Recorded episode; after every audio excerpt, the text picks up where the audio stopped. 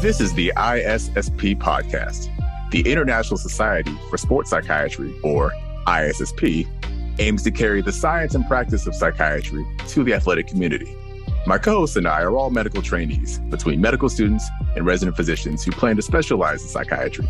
And we host conversations around the intersection between mental health and sports. Welcome. Hello and welcome. This is the ISSP podcast where we investigate the intersection between mental health and sports. Today, we're going to do something a little bit different. Um, so, I'm your host today, Roy Collins. I'm a psychiatry resident here at Stanford. And for this special episode, we're going to do just a one on one conversation with an expert in a field that we feel like is going to be upcoming in, in athletics, and especially with both performance um, and sports and mental health in, the, in that intersection.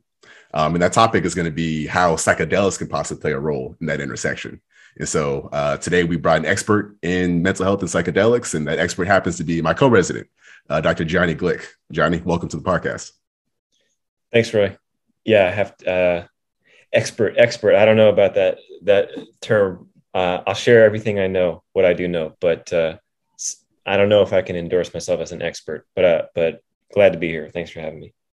Well, definitely one of the more experts that I know, certainly. so we appreciate you uh, for for having your time with us. Um, so, so Dr. Glick, Gianni, why don't you tell us a little bit about um, your journey into medicine and, and how you at least became interested in this field?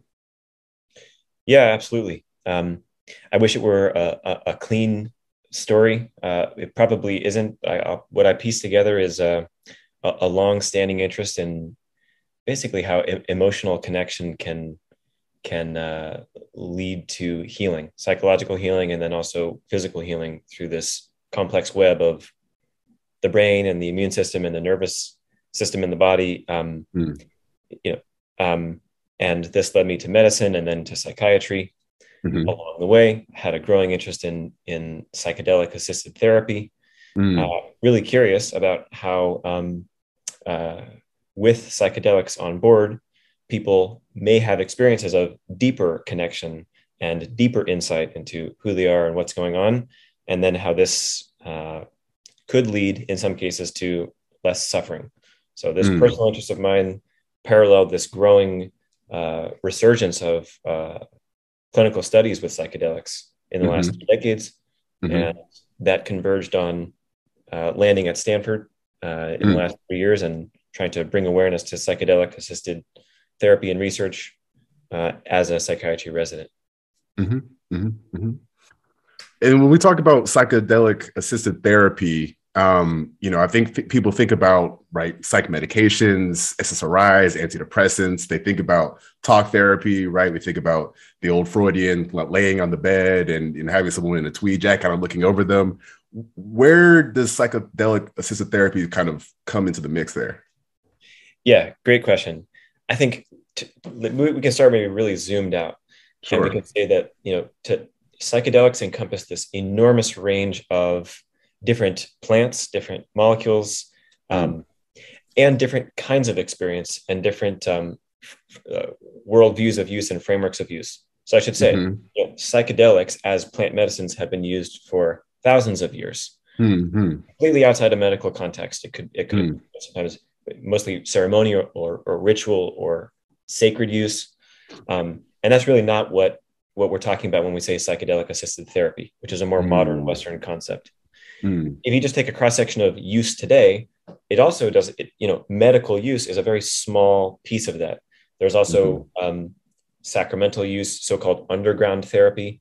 Mm-hmm. There's also recreational use, which is the great mm-hmm. majority. And that is people taking psychedelics in a lot of different contexts without a medical provider, without a therapist or guide of any mm-hmm. kind. Mm-hmm. And um, I think we should just be specific when we talk about uh, which frame or domain we're we're, we're talking about because they're they're very different. They come with different implications, right. different risks, different benefits, etc. Right, right, right. Yeah, when and, and I think we should also define what a psychedelic could be. Even you know, we talked about different uh, plants and compounds have been used for thousands of years. Um, I'll just say something that come to mind, and, and, you let me know kind of where it fits in the frame. So I think about LSD as a psychedelic. I think about MDMA as a psychedelic. Psilocybin is probably one of the more widely accepted ones, and I know one that we want to focus on today. Um, what, what are some other examples of, of psychedelics, or where does it all kind of fit in your mind? Totally, yeah. Uh, agree on those. Those are the the main ones. The most researched three, I'd say: MDMA, mm-hmm. psilocybin, and LSD. Mm-hmm. Mm-hmm. I think broadly they can be split between so-called classic psychedelics, mm. mostly affect the serotonin 2A receptor, and that's mm-hmm. psilocybin, LSD, and then mm-hmm. DMT or dimethyltryptamine. Mm. Um, and then you have ones that don't really fit that so-called tryptamine or classic psychedelic category, mm-hmm. and that that's where MDMA falls in. Mm. So uh, MDMA is sometimes called an entactogen or empathogen. Mm-hmm. It works on the serotonin system in a different way, mm-hmm. um, and, and, and that split um, maybe is the highest level split.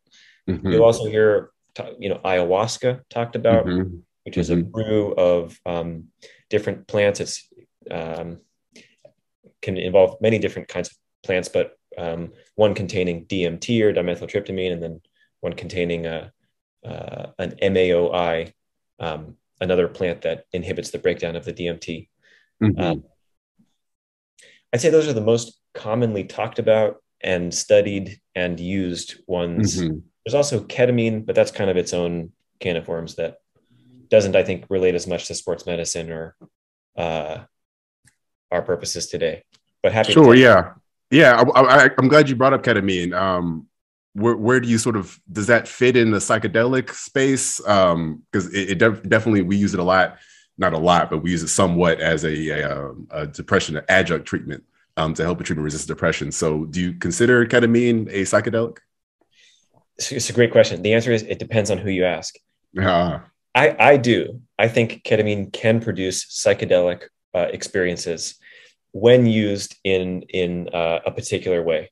Hmm. And most of the research in psychiatry in the last two decades has not been uh, seeing ketamine as a psychedelic, hmm. more uh, a biochemical sort of under the hood uh, hmm. medication, mostly for depression. Um, mm-hmm. The distinctions involve the route of administration. So in the mm-hmm. biomedical model, it's intravenous. It's infused over 40 minutes at a fixed dose mm-hmm. for the most part. Um, mm-hmm. And the psychological or subjective effects are not um, are not taken seriously as a component of the therapy. They're mm-hmm. almost seen as uh, they're seen as dissociative. They're labeled dissociative and seen as side effects to be minimized. Mm-hmm. There's there's some validity to that. There's some reason that we maybe should be careful to minimize unpleasant effects. Mm-hmm. The psychedelic therapy model and the use of ketamine in that context um, sees the subjective phenomenological in the moment experience of being on ketamine as integral to the healing process. Hmm. Uh, and that involves preparation beforehand, uh, sitting with during, integration afterward, mm-hmm. and usually sublingual or intramuscular. Mm, mm, mm. Okay. Well, thank you for that that beautiful breakdown. Um, I want to get to some of the science that we talked about as far as how some of these psychedelics can better someone's depression, better someone's mood. We talked about how they can help with serotonin. We know that serotonin is an integral neurotransmitter that is involved with mood, sort of generally speaking. Um, you even talked about one of them having an kind of an MAOI effect, which covers a lot of different neurotransmitters, but serotonin kind of being one of them. Um, I wonder if you can give us more context into what the science actually is behind psychedelics being helpful for serotonin regulation. Yeah. Totally. This is this is an ongoing question. You'll see if you look in the last few years, papers published in Nature and and Science, neuroscientists trying to get at this question of uh, mechanistically how are psychedelic, psychedelics helpful. Mm-hmm. I guess to step back a step, you know, the, the first signal um, uh, that psychedelic therapy um, could be helpful in, in mental illness dates back to you know the early 50s Mm-hmm. Before they were made illegal, there was about two decades of research um, a- across psychiatric hospitals in this actually mm-hmm. internationally, showing that it's, it's something like uh, you know uh, a thousand different studies with forty thousand people. Mm-hmm. Um, there was a signal that it could be helpful in things like terminal anxiety associated with a terminal illness, mm. uh, alcohol use disorder, etc. But they were mm-hmm. not those trials. It was like the Wild West in psychiatry back then. It was a very experimental era mm-hmm. not double blinded controlled in the same rigorous way that we try to do so today anyway mm-hmm. so got this two decades of kind of uh, uncontrolled research that showed a signal for efficacy mm-hmm. that then tucked away and put on the rug in this dark era the dark ages of psychedelic research Right. Up again in 2000. Well, it, maybe around 2000. The first big paper is 2006, coming out of Hopkins, and the last two decades. And I will get to the mechanism, I promise. But the last two decades have been using psilocybin mostly Uh-huh. in a very specific model of psychedelic therapy, which we can talk about for the Mhm. treatment of. So far, it's been depression, Mhm. treatment-resistant depression, Mhm. alcohol use disorder, really small study, smoking Mhm. cessation, really small Mm. study, pilot study, Mm. um, anxiety and depression associated again with a terminal illness, um, in Mhm. many cases cancer, um, MDMA for social anxiety uh, uh, uh, in autistic adults, Mhm. MDMA for post-traumatic stress disorder, um, and and maybe even a few others that are and, and actually the well yeah and a few other smaller studies. So why does it appear to be effective? Mhm. I, I should say that in every study that I just mentioned, um, they've been relatively small and they've shown really strong effect sizes. Um, Mhm. results have been significant. They've been sustained over weeks and months in many cases, up to a few years when they follow up. Um, and these effects appear to happen across these diagnoses I just mentioned, suggesting that there's some common underlying uh, process that psychedelics may be acting on in Mm. the brain or in the psyche that um, that that uh, reduces suffering or in some way. So that begs the question: What's going on in the brain? How are psychedelics working? Right. And this is just this uh, really rich field of neuroscience that people are digging into. Mhm. Just like a few weeks ago, there was a paper, paper published in, in Nature Mhm. um, uh, looking at uh, fMRI data with psilocybin in one of the depression trials. And the big picture finding, uh, and this does relate to serotonin in a way we can talk about, but the big Yeah. picture finding is that it it um, um, reduces uh, high level networks in the brain. The default mode network gets a lot of attention. That's one of them. The executive network, which is about um, uh, executive control or task switching, and then, Mhm. and then I think also the the salience network, Mm. which is about switching from external to internal. wh- What is salient in your experience? Mhm. Basically, it helps the brain talk to each other. T- parts of the brain talk to each other in ways they are not typically doing, Mhm. and in a way loosens the rigidity of uh, uh, entrenched networks. So Mm. rigidity of um, these high level networks. Mhm. But these are all based on small neuroimaging data. It's speculation. Yeah. I'll, I'll pause there. That was, that's kind of a lot of. Uh, No, no, I, I appreciate that. I, I think the the breaking down of entrenched networks is something I want to continue to explore. You know, in, in some of my readings about how specifically psilocybin could be helpful, I've heard that it can kind of melt your ego or dissolve uh, again maybe some of the um, personal identity uh, issues or things that are again that seem it, there seems to be some synergy between again kind of what's entrenched and, and how one identifies himself. I wonder if you can maybe speak more to that. great point. Yeah. So if you look at, um, there's literature where they ask people, uh, what did you experience when you were on psilocybin in these clinical trials? Mhm. And people talk about subjectively report when you observe what's happening in your own psyche people will sometimes report uh, uh, seeing the world in a new way Mhm. feeling like the typical boundaries of their ego are dissolved or, or at least weakened Mhm. um, allowing new information to come in Mhm. having perceptions that they wouldn't ordinarily have um, so that has led to this this uh, labeling of this idea of ego dissolution you know or you Mhm. go about melting the ego Mhm. so you do like 10 hours on you know what does the what does that even mean what is the ego Right. you know Well, how, how do we how do we think that affects someone's someone's mood, someone's anxiety, right? Like, why do we think that dissolving someone's ego is going to improve their mental health? yeah perfect question so let, let's just say that the ego is the set of psychological strategies you use to organize information in the world Uh huh. Uh huh. there's chaos of information out there and it's processed through certain channels uh, that are maybe habits of thinking ways of interpreting the world and yourself uh, we know that a part of uh, conditions like depression and anxiety involve a, a, a, a way of uh, a rigid uh, pattern of thinking in some cases sometimes a, a negative cognitive bias and Mhm. certain rigidified uh, ways of thinking. Mm-hmm. So in some ways, the model of the world is a little bit constrained. Mm. Um, the idea, the proposal, uh, is that psychedelics in some way are loosening this uh, these these ruts of thinking. This relates to this idea of brain networks talking to each other that normally that normally don't. So th- this is a massive simplification. So just to- total caveat here, but it's Yeah, been absolutely. suggested. It's been suggested that the so-called default mode network, Mhm. which is the network in the brain that's active when you're at rest. Uh, it's involved in self-referential thinking when you're daydreaming and ruminating a little bit, thinking about yourself. That Mhm. this is uh, there's more activity in this network when Mhm. you're depressed and in Mhm. other conditions, and that psychedelics have been shown to reduce activity in this network.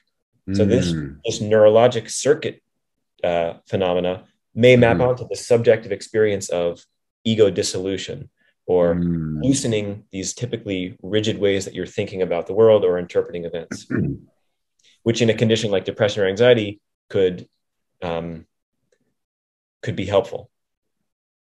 You know, it's really interesting because when we think about therapy, psychotherapy, right? Um, the whole kind of science behind psychotherapy is you have these neural neural connections, and we want to make new ones, right? These these connections are leading to bad outcomes. They're putting you in a position that's leading to therapy in the first place, and so we want to open your mind to a different reality, right? Different uh, neuronal connections that will kind of lead to better outcomes. And so when we think about psychedelic assisted psychotherapy, it sounds like what we're doing is sort of uh, going about the same pathway from two different dimensions. I guess is that is that fair to say? It's a great point. Yeah, I think that's why a lot of the the focus on the of the research has been really it's therapy, it's psychedelic Mhm. assisted therapy. Now, there's a Mhm. whole bunch of people who are studying psychedelics, want to study it on its own, and that's that's a different Mhm. ballgame. Mhm, I think mhm, exactly to your point, we know at least on the sort of uh, cellular level, psychedelics Mm-hmm. such as LSD and psilocybin increase this pro- enhance this process of neuroplasticity, forming new connections between neurons, forming new spines on the neurons. And so in therapy, yeah, I think the part of it, I think, involves forming new connections, forming new ways of thinking. And it can be thought that uh, sort of the suggestion, I think, is that psychedelics enhance this process, enhance the plasticity of, uh, of what therapy may al- already be attempting to do. mhm, mhm, mhm, mhm. You know, I, I know that the history of psychedelic research um, is just full of, of controversy, full of politics. There are these kind of dark ages, right? Um, you know, we don't, that is probably its own podcast episode, if not it's kind of series of episodes, right? But I think what we can probably distill a lot of that down to is the fear of people using it recreationally, kind of getting high, as they say. Um, so, what, would you sort of, how, how, how would you segregate someone um, who's taking psychedelics in a way that's unmonitored and and doing it recreationally, doing it for the intoxicating effects versus kind of what we're talking about, which is more again regulated, more um, strategic. Yeah. Um, gr- great question. And I feel like this is where I, think I feel like we just have to, we all have to kind of be careful about uh, Mhm, imposing our judgments about drug use mhm, because um, people use drugs for all different reasons. And, mhm, you know, I think it's, it's just best for us to have um, curiosity about those ways and, and kind of a non judgmental stance. mhm, So yeah, so I don't, I don't, I guess I, you know, we could think about, um, I, I think about it in terms of a harm reduction perspective. mhm, mhm, There are ways to use a psychedelic, mhm, knowing what we know about them, that they, you know, increase vulnerability to intense sensations, that mhm, you know, they may lower these psychological defenses. So Mhm. knowing what we know, there are ways to use psychedelics, even recreationally, um, that may be more safe or more likely to produce a useful or meaningful um, or positive experience. I guess um, psychedelics, LSD, psilocybin in particular, are less often uh, used. I get, I guess, um, to get high in the sense that, say, maybe alcohol or cannabis. I'm gonna I feel like I'm stepping on tricky grounds here because everybody's relationship to drugs is different, and it's not really Yeah. place for anyone's to to judge it. But Right. they're less often used to get high Sure. because of the intensity of the experience. So, you know, if Mhm. you wanted to feel good, Mhm, there's way easier ways to do that than, Mhm. to take Mhm. LSD. Mm-hmm, um, mm-hmm, mm-hmm. So I think epidemiologically, LSD use is a little bit less, say, how do I say, um, pleasure seeking or kind of I like, see, you know, hedonic than than uh, than other drugs. Yeah, yeah. Um,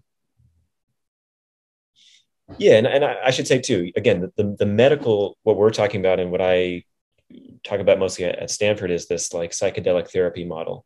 Mm-hmm. People on their own have been and can use psychedelics in their own safe, um, um, like personal, uh, aligned with their personal goals uh, mm-hmm. ways that, that don't involve the medical community whatsoever. It's just it's just a different kind of thing. It's not really my place to comment on that. I hear that. I hear that. Um, let's pivot back to some of the clinical trials that have been um, kind of put out there and produced. There was one recently that came out that it's been under some controversy. I wanted to see what your opinion on was that that showed that psilocybin could be as helpful as antidepressants for depression. Um, what are your thoughts on that survey? Yeah, yeah, this is great. Uh, you'll have to kind of like shut me up because there's there's so much to talk about with this study.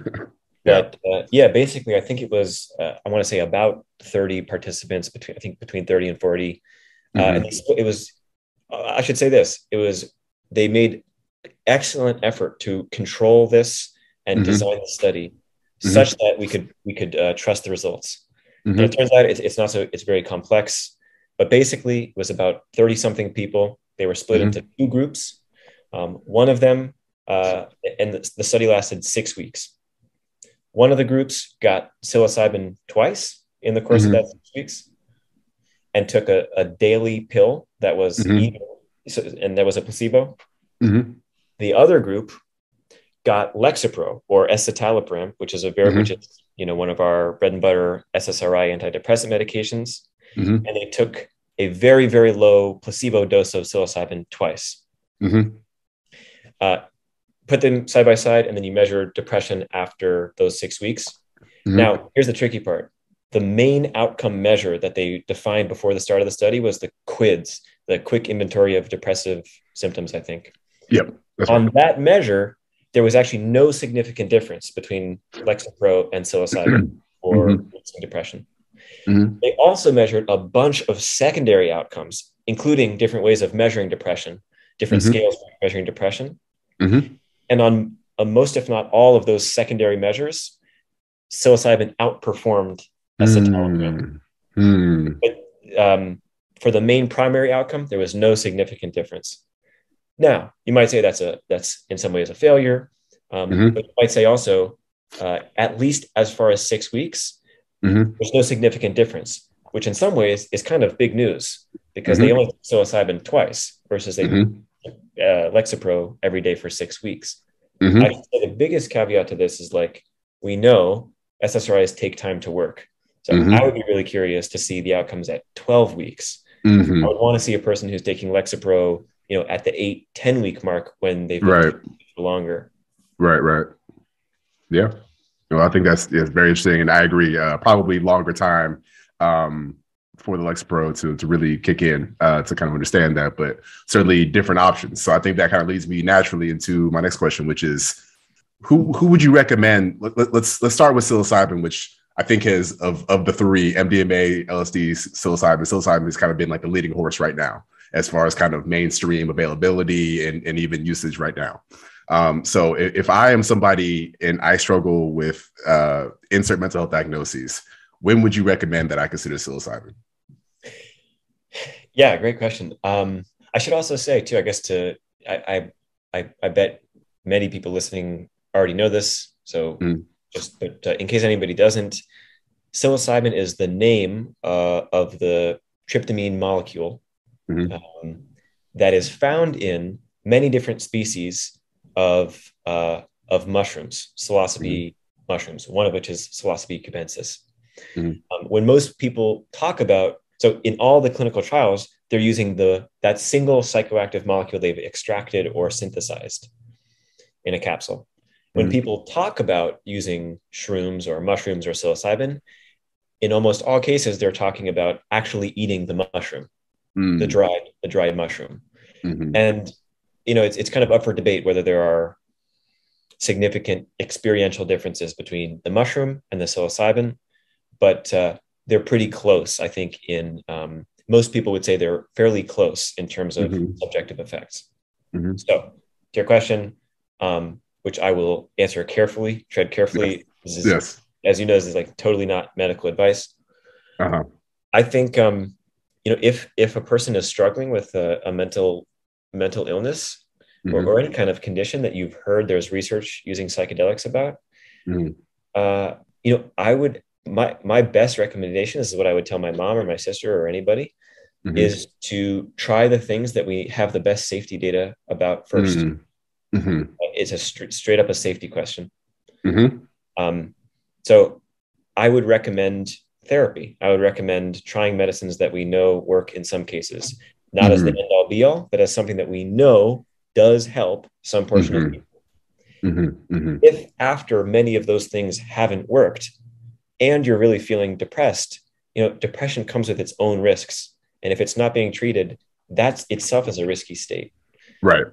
The, the, the truth of the matter is sitting right here, whatever, April 2022 on this podcast, I totally can't and won't say that, you know, psilocybin or any of these should be taken as treatments for depression because mm-hmm. it's, just, it's, just, not where we are mm-hmm.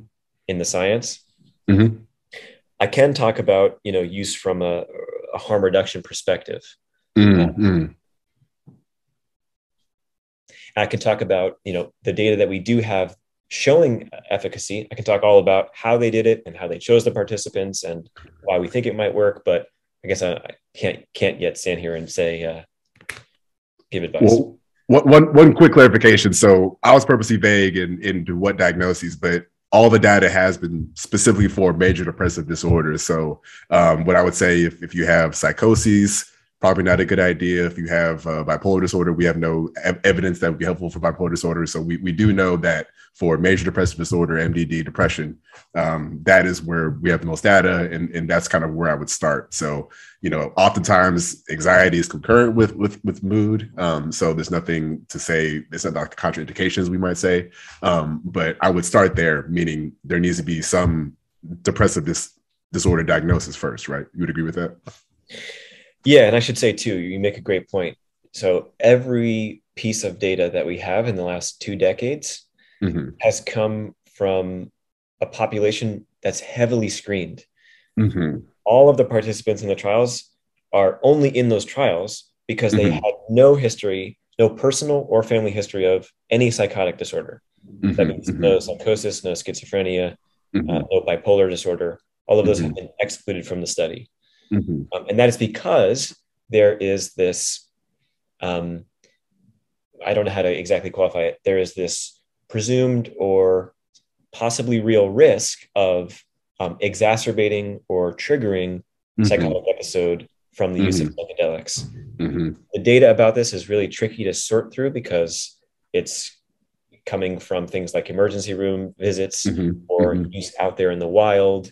Um, and there's a lot of confounding factors. So we can't yet say that it does or it doesn't exacerbate um, psychotic disorders, but there is a there is a at least a small risk of this. So just we can say full stop if there's anybody out there with a psychotic disorder mm-hmm. um, that it's probably unwise at this moment to to be using psychedelics any other major uh, adverse effects any other side effects you think people should be cognizant of when considering something like psilocybin yeah i guess i, I, I break it down into the psychological risks or, or mm-hmm. side effects and then the physical ones mm-hmm. talking about and we, we should be clear if we're talking about lsd and psilocybin Mm-hmm. Uh, the physical risks are fairly minimal. Mm-hmm. So we're going to increase heart rate and blood pressure a bit. Mm-hmm. So, you know, in the studies, people with unstable heart conditions are also excluded. Mm-hmm. Um, but, you know, in the Johns Hopkins study, for instance, they're giving these pretty high doses of psilocybin to people dying of cancer. Like different right. organ systems in their body are, you know, near failure. Right. So relative to some other drugs we give, it's safe in that physical sense. Then there's the whole question of psychological risk. You'll mm-hmm. hear a lot about bad trips and challenging mm-hmm. trips. Mm-hmm. And you know, to call them challenging, I think is a little bit of a in some cases that's per, totally appropriate. But for mm-hmm. anybody who's had a bad trip, you know, you, you'll know it's terrifying. It's it's you know, mm-hmm. it's really not constructive to be in mm-hmm. full panic mode and not have a place to understand that. Mm-hmm. And that's, that's a very real risk is mm-hmm. kind of disorientation and anxiety mm-hmm. that can mm-hmm. come from uh, you know a psilocybin experience that's not well prepared or not in a really safe setting or you know like the, the yeah uh I'm careful not to to like you know advise anything but but um there are are envi- there's set and setting is so crucial to yeah you know, uh, inclining the experience toward a, a good or a bad experience and, and note on that from what I've read, a lot of the trials uh, for specific psychedelic assisted therapy have been super controlled, like down to the temperature of the room, the color scheme of the room, the furniture in the room, right? So, in, in kind of thinking about those settings, again, very important, making sure that it's very safe for the person that's um, uh, undergoing psychedelics, right? Exactly. So we take this idea of set and setting super seriously mm-hmm. because we know that psychedelics are very, the effects are very context dependent. Mm-hmm. So I can, you know, mm-hmm. you, you mm-hmm. take Lexapro in your in your room or mm-hmm. at a rave or in your mm-hmm. mom's basement. Lexapro will affect you the same, or Tylenol, or right, right, you know, right, or something. Psychedelics, very different experience. You know, in in in a rave, you know, at a festival with people you don't know versus in a you know maybe a quiet forest that's peaceful with a trusted trusted friend and a backpack of snacks and a blanket whatever it may be really different kinds of experience so yeah in, in all of the trials it's it's a lot of careful preparation knowing what the experience might be like right. having comfortable room uh, settings couch eye shades music um, and kind of having a plan about how to integrate and deal with intense emotions that come up or challenging mm-hmm. experiences. Mm-hmm. And so this is a sports and performance space. Um, and so I, I, would like to definitely make sure we, we cover that as well uh, here at the end of our interview. Um, both of us sounds like anecdotally have heard that it can be potentially helpful or athletes may be using specifically psilocybin um, for performance how can we hypothesize what might be some of the benefits we think um, for use of, of psychedelics in an athletic performance space? Yeah, I should say that everything I'm about to say is total speculation. So, sure. yeah. Been, uh, studies, it, it, would be interesting studies to do. You know, mm-hmm. randomizing mm-hmm. of uh, uh, athletes to, you know, you, yeah, it won't happen. Ethically, we can't do it. Doesn't make sense. But we should also specify, I think, high dose psychedelic use versus mm-hmm. microdosing, which mm-hmm. we can talk about a bit. Right, right. I don't think anybody is like taking high doses of of LSD and then and then going to the to the soccer game or, or playing and there are right. these fun historical stories of like this, you know, baseball plays a pitcher. I think it's Dock Ellis. He like takes LSD, forgets he has a baseball game, and then it pitches a no hitter or something. Sure, sure, sure. Yeah. But but specifically, yes, microdosing is is uh, more what I was referring to. Yeah, totally. So just to d- define it, microdosing psychedelics is using a anywhere from about uh, let's just say an eighth to one fifteenth of mm-hmm. a normal dose.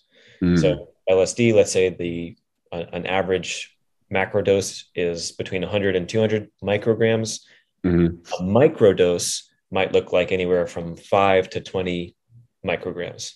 Mm-hmm, mm-hmm. Some people will tell you that it's subperceptual. Some people will say that they take it and they, they couldn't even tell you they were on it. It's totally below uh, awareness and they go about their day with these um, ho- hoping for like very under the hood effects. Mm-hmm, mm-hmm, Other people will tell you um, that they do feel something. It's subtle. It's not so disturbing, but it makes them a little bit more open minded, makes them a mm-hmm. little bit more clear. Some people in Silicon Valley use it almost like as a as a kind of like focus aid it makes them you know work more efficiently you'll hear mm-hmm. you'll hear different reports of of the microdose experience so there's some mm-hmm. variation there mm-hmm. mm-hmm. anecdotally i have heard of some people talking about using one of these very low uh, microdoses and then mm-hmm. you know, continuing on to an activity they they like a sport that they do and mm-hmm. finding that they feel a little bit more clear or more sharp um, to my knowledge I think you you did point out one study. I think it, we had emailed um, looking at this, um, but all the data about this is is observational. Right. The studies really don't want to suggest that it, it makes you a better you know football player or soccer player or anything like that. anecdotally mm-hmm. we hear these like scattered reports of changes in how people can focus um, yeah we can, i guess we can one um, again complete speculation here sure yeah but um, taking this idea of uh, lsd in the brain say or psilocybin mm-hmm. uh, and uh, you know opening new uh, channels of communication between brain areas mm-hmm.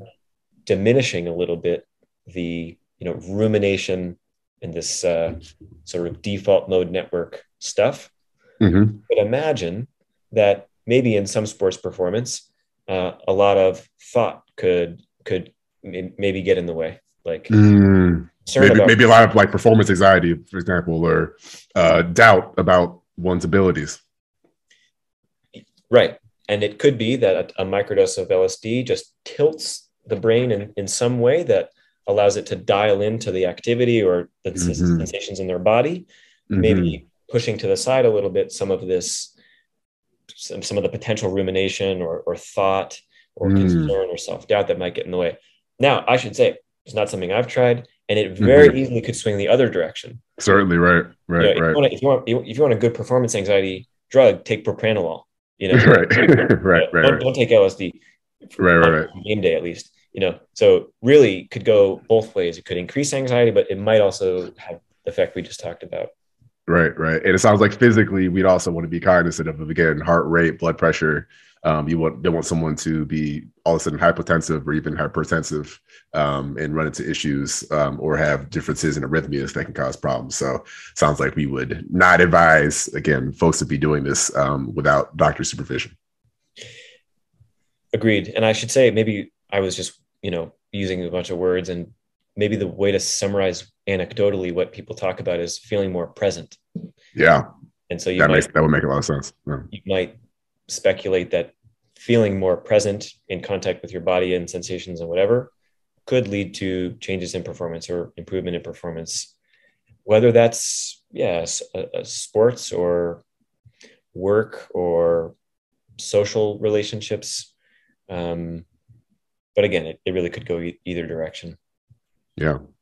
Well, um, I feel like we could talk for hours, uh, Gianni, but I'm, I'm so happy to have shared this conversation with you. I think that there's definitely more work and more research to be done, um, especially in this performance space. Um, and, and maybe maybe we'll see Dr. Glick's name on some papers. We'll, we'll, we'll have to see. Um, but but thank you so much for your time. Um, I can assure people will want to know where they can follow your work or, or learn more about these topics, what would you recommend as far as uh, resources to follow you and the topic in general of, of psychedelics and performance? Yeah, absolutely. I mean, in some ways, you can't avoid it. It's all over the media. There's so much hype. Uh, we tried at Stanford. We put together our Stanford Psychedelic Science mm-hmm. group. Mm-hmm. We have a mm-hmm. website. It's pretty easy to find. Just Stanford Psychedelic and Google. And we try mm-hmm. to curate a lot of educational resources, mm-hmm. studies, and things to read Mm-hmm. So there's a lot to be found there. That's that's um, good information. Um, we also on there you can find you know we host talks by speakers every so often okay. that are open to the public and, and free. Okay. And yeah, I'd say those are good good places to start. And I'll leave it to you, Roy, to uh, to bring in that sports sports psychiatry and performance uh, aspect to it. Maybe a collaboration in the future. Okay, well, definitely looking forward to it. But um, thank you again, uh, Dr. Gianni Glick, for your time and uh, for joining us, man. It was it was a pleasure. Thanks, Roy. Appreciate it. All right. Thank you so much for watching or listening to our content today. Please like and subscribe to our YouTube and podcast channels and share this episode with your friends and colleagues. Also, follow us at Sports Psych ISSP on Twitter and Instagram, or you can find us on Facebook as the International Society for Sports Psychiatry. Are you a medical student, psychiatry resident, fellow in a psychiatry subspecialty fellowship program, or a psychiatrist who has completed a psychiatry residency program interested in learning more about sports psychiatry? Join us and become a member of the ISSP. We have a free open source certificate of additional training in sports psychiatry program. For more information about our certification program, membership, or other inquiries, go to our website at sportspsychiatry.org.